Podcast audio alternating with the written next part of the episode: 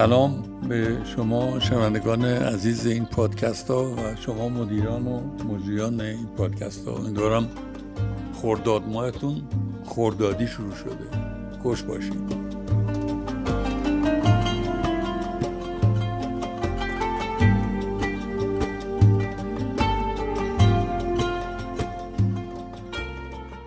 تقریبا داریم به آخر نمونه های جامعه مدنی توی دنیا از نظر تنوع نوعیش می‌رسیم.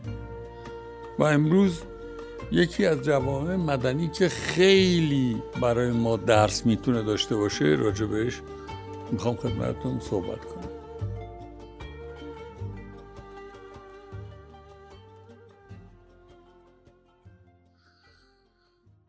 یکی از بزرگترین امپراتوری های دنیا از نظر طول عمرش و ارزش امپراتوری عثمانیه. امپراتوری عثمانی تقریبا تمام این منطقه تا وسط اروپا رو شامل شد. آفریقای شمالی اروپای شرقی خاور میانه تا مرز ایران همش شد بخشی از امپراتوری عثمانی. از قرن نوزدهم توی اروپا یه بحثی شروع شد. بگیم دو تا بحث. یکیش این بود که امپراتوری عثمانی مرد بیمار اروپاست امپراتوری عثمانی مرد بیم... سیستم سیاسی بیمار اروپا بود امپراتوری عثمانی برای اروپایی خیلی مهم بود به این دلیل که سرزمین وسیع بین امپراتوری انگلستان، امپراتوری فرانسه و روسیه بود. به این ترتیب اینها برای اینکه با هم کنار هم درگیر نشن یه جوری به امپراتوری عثمانی احتیاج داشتن. این احتیاج تا اونجا رفت که یکی از مهمترین وقایع دیپلماسی قرن 19 هم 20 حتی اوایل 21 شکل گرفت و اون روابط ویژه آلمان با امپراتوری عثمانی و بعد با ترکیه بود. اولین تجلی این روابط ویژه سفر قیصر آلمان که می‌دونین به آلمانی میگن کایزر به استانبول برای ملاقات با رهبری امپراتوری عثمانی سال 1872 بود. از 1872 امپراتوری عثمانی یه اسموز جالبی با آلمان پیدا کرد. نه نه نه نگران نباشین. بحثم تاریخ سیاسی اروپا نیست. هنوز تو جامعه مدنی جامعه مدنی ترکیه ای که ما امروز باهش سر و کار داریم با آتاتورک امپراتوری عثمانی تمام شد و یه جامعه چند ملیتی چون امپراتوری عثمانی چند ملیتی بود و این ملیت ها توی بخش کوچک شده امپراتوری عثمانی که خاورمیانه ازش جدا شده بود. می‌دونین خاورمیانه رو یه توافق منهای ایران. توافق انگلستان و فرانسه که بهش میگن موافقت نامه سکس پیکوت. عربستان عراق سوریه لبنان رو روی نقشه خط کشیدن و از امپراتوری عثمانی جدا کردن. آفریقای جنوبی شمالی مصر مراکش الجزایر تونس رو هم همینطور جدا کردن. یونان جدا کردن. بخشی از اروپای شرقی رو جدا کردن. ترکیه شد سرزمین کوچکی که شما امروز می‌شناسید نسبت به اون سرزمین عظیم امپراتوری عثمانی و دچار بحران. شخصیت آتاتورک توی جامعه ترک مهم بود به این خاطر که این شخصیت باعث شد این جامعه چند ملیتی دوچار بحران بعد از تیکه جدا شدن وحدت پیدا کنه. و وحدتش رو یه شخصیتی به اسم زیا کلب متفکرش بود که قبل از اینکه آتاتورک سر کار بیاد مبانی فکری آتاتورک رو شکل داد که اصلی ترین مبنای فکریش پانتورکیزم بود. ایدئولوژی پانتورکیزم آتاتورک بروز جامعه مدنی ترکیه رو بلافاصله بعد از جنگ تا زمان مرگ آتاتورک جلوگیری کرد. انقدر آتاتورک در مسند قدرت قدرت داشت و انقدر جامعه ترکیه ملتهب از این تجزیه هاش بود که این قدرت در رأس جامعه در رأس سیاست جامعه مدنی رو داغون کرد.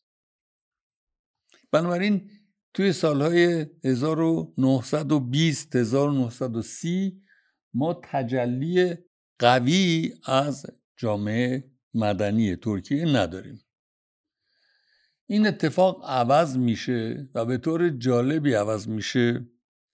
دوستان عزیزی که ترکیه رو دیدن از ترکیه دیدار کردن و فقط برای رفتن هتل های تجملیش نه ترکیه رو گشتن در مناطق مختلف ترکیه امروز یه سری ساختمان می‌بینید ساختمان های مکعب. معمولا دو طبقه. مساله خیلی گرانی هم برای ساختنشون به کار گرفته نشده. تقریبا تو همه ترکیه این ساختمان ها هست. اینها رو دولت نساخت. این دقیقا شکگیری یه جنبه مهم شکگیری جامعه مدنی ترکیه بعد از آتاتورک بود چگونه؟ می‌دونین که بعد از آتاتورک شخصیت سیاسی اصلی ترکیه اسمت اینونو بود که تا اوائل سالهای 1950 در مسند عموم بود یه خورده تاریخ ها رو در نظر بگیرین. 1945 آلمان با میلیون ها کشته جنگ و میبازه. افسرده است. 1950 ترکیه یه وحدت ملی جدید پیدا کرده و دیگه اون شخصیت کاریسماتیک آتاتورک هم نیست و جامعه مدنی امکان بروز داره. ولی بستر اقتصادی ضعیفه. خیلی بیشتر از اون که شما می‌تونید حدس بزنید. یه اتفاقی افتاد. اون اتفاقی که براتون 1872 اشاره بهش کردم این تفاهم آلمان و ترکیه که ادامه داشته قرار بر این شد که ترکیه نیروی کار مازادش رو به آلمان صادر کنه. میلیون ها کارگر ترک آلمان رفتن. آلمانی که به اندازه کافی جمعیت نداشت جمعیت جوان نداشت از این نیروی کارگر ترک استفاده کرد خودش رو بازسازی کرد. این بازسازی به کارگرهای ترک هم در آلمان امکان یه پسنداز مالی داد. اون ساختمان های مکعب دو, دو طبقه که در مناطق مختلف ترکیه ساخته شده پسنداز کارگرهایی هستند که بعد از سال 1950 در باور کنید شرایط بسیار دشواری توی آلمان کارگری کردن. کارگر خارجی بودن. حتی یه واژه براشون ساخته شد. گاستاربایتر به آلمانی یعنی کارگرهای مهمان که خیلی هم مهمان نبودن. این کارگرهای ترک در شرایط بس دشواری تو محله های بسیار مرکزی فقیر به صورت انباشتی زندگی می‌کردن بین ترک ها زندگی می‌کردن غذای ترکی میخوردن زبان ترکی هم می‌زدن. تا 1970 این شرایط بود. به این پدیده میگن dislocated dislocated تغییر مکان یافته. تغییر جامعه مدنی تغییر مکان یافته. این میلیون ها کارگر ترک در آلمان جامعه مدنی آلمان رو شروع به شکل دادن کردن. اینا درآمدشون از ترکیه نبود کارشون در ترکیه نبود. در یه شرایط نسبت به ترکیه خیلی مساعدتر بودن مازاد درآمد داشتن و مازاد درآمدشون در ترکیه تاثیر داشت. یه تاثیر اقتصادی داشت. اینا میفرستادن مازاد درمدشون رو برای خانواده هاشون ساختمون میساختن. خونه هاشون رو میساختن. و یه تأثیر اجتماعی داشت از نظر ذهنی فکری در ترکیه تاثیر گذاشتن. این تاثیر رشد جامعه مدنی بود. در ترکیه و این جامعه مدنی رشد یافته بعد از سالهای 1970 بعد از سالهای 1970 به علت مازاد درآمدی که کارگرهای ترک در آلمان به دست آورده بودند بافت اجتماعی به صورت وسیعی با درآمد اینها ارتباط پیدا کرد هم فعالیت اقتصادی هم به خصوص صنایع ساختمان ترکیه که اینقدر رشد کرد که سرمایه ساختمانش حتی بعضیش به آلمان برگشتن در آلمان کار ساختمانی رو به دست گرفتن. جامعه مدنی ترکیه یه نمودار ویژه جامعه مدنی می‌سازه و اون جامعه مدنی در هجرته. جامعه مدنی که تو جامعه خودش زندگی نمی‌کنه و انبوهن. گفتم براتون میلیون ها کارگر بودن که خارج از ترکیه کار می‌کردن و درآمدشون هم مخارج روزمره خودشون رو تعمین می‌کرد هم بازگشت داده می‌شد به ترکیه برای ساختن این خونهایی که گفتم. اگر ترکیه سفر کرده باشین دیدین خونه های 40 50 60 ساله هستن که تقریبا همشون همشکلن.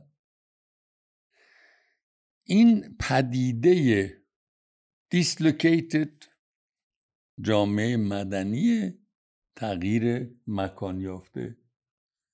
پدیده بسیار جالبیه. و انشالله در جلسات دیگرمون فرصتی پیش بیاد راجع به این نمونه ها که برای ما جالبند بیشتر صحبت می‌کنم. ولی تا اینجا یک نکته می‌خوام روشن بشه. شکلگیری اولیه جامعه مدنی مدرن ترکیه به علت خارج از ترکیه رفتن میلیون ها کارگر ترکیه ای بود که در خارج از ترکیه طور دیگه خودشون سازماندهی کردن مستقل از دولت مستقل از حکومت و بعد درآمدی که داشتن بازگردانده می‌شد به ترکیه بخش قابل ملاحظش و کمک می‌کرد به شکلگیری جامعه مدنی ترکیه مدرن. این جامعه مدنی ترکیه مدرن همون پدیده که توی 20 سال اخیر آقای اردوغان خیلی باهش درگیره. خیلی باشه می‌دونین که هزاران نفر رو دستگیر کرد زندانی کرد. معلمین دبیرستان ها رو از کار برکنار کرد به این خاطر که ظرفیت مقاومت به عنوان یه جامعه مدنی داشتن در مقابل پدیده سیاسی که این می‌خواست در ترکیه تحمیل بکنه. به نظر من جالب بودن ترکیه فقط مربوط به جالبی خود امپراتوری عثمانی نیست. این پدیده جامعه مدنی خارج از جامعه در مورد ترکیه یکی از پیشرفته ترین نمودارهای جامعه مدنی شکل گرفته و تاثیرگذار در خارج از جامعه میگن مادر بوده و تاثیرش در جامعه ترکیه خیلی وسیع بوده و هست. هم از نظر اقتصادی و خودمختاری لایه مختلف اجتماعی هم یه پدیده جالب فرزندان ترک آلمان پرورش یافته. زبان آلمانی رو مثل آلمانی ها صحبت می‌کنن. آلمان مدرسه می‌رفتن حتی دانشگاه می‌رفتن ولی با تصمیم والدین به بازگشت به ترکیه بعد از انباشتی که می‌خواستن انجام بدن انجام شد اینها زبان ترکیشون ضعیفه ولی متوجه میشن. و اینا تعدادشون کم نیست. به همین دلیل که تعداد کارگرهای مهاجر ترکیه کم نبود. این چی بگیم؟ شهروندان دوبل یا شهروندان نیم؟ هر کدوم می‌خواین بگین از نظر زبانی توی دو سه سال اول بیشتر نیم شهروندن. زبانشون یه مکسی داره ولی از نظر اجتماعی فرهنگی و امکانات شهروندان دوبل شدن و این تاثیر بزرگی داره در خود مختاری اجتماعی توی ترکیه. به نظر من اگر ترکیه رو به عنوان سرزمین تفریح فقط نگاه نکنیم و اگر شامل تبعیضات نژادی ضد ترک نباشیم از جامعه ترکیه و جامعه مدنی ترکیه خیلی چیزا میشه یاد گرفت. سپاسگزارم. هفته خوشی داشته باشید.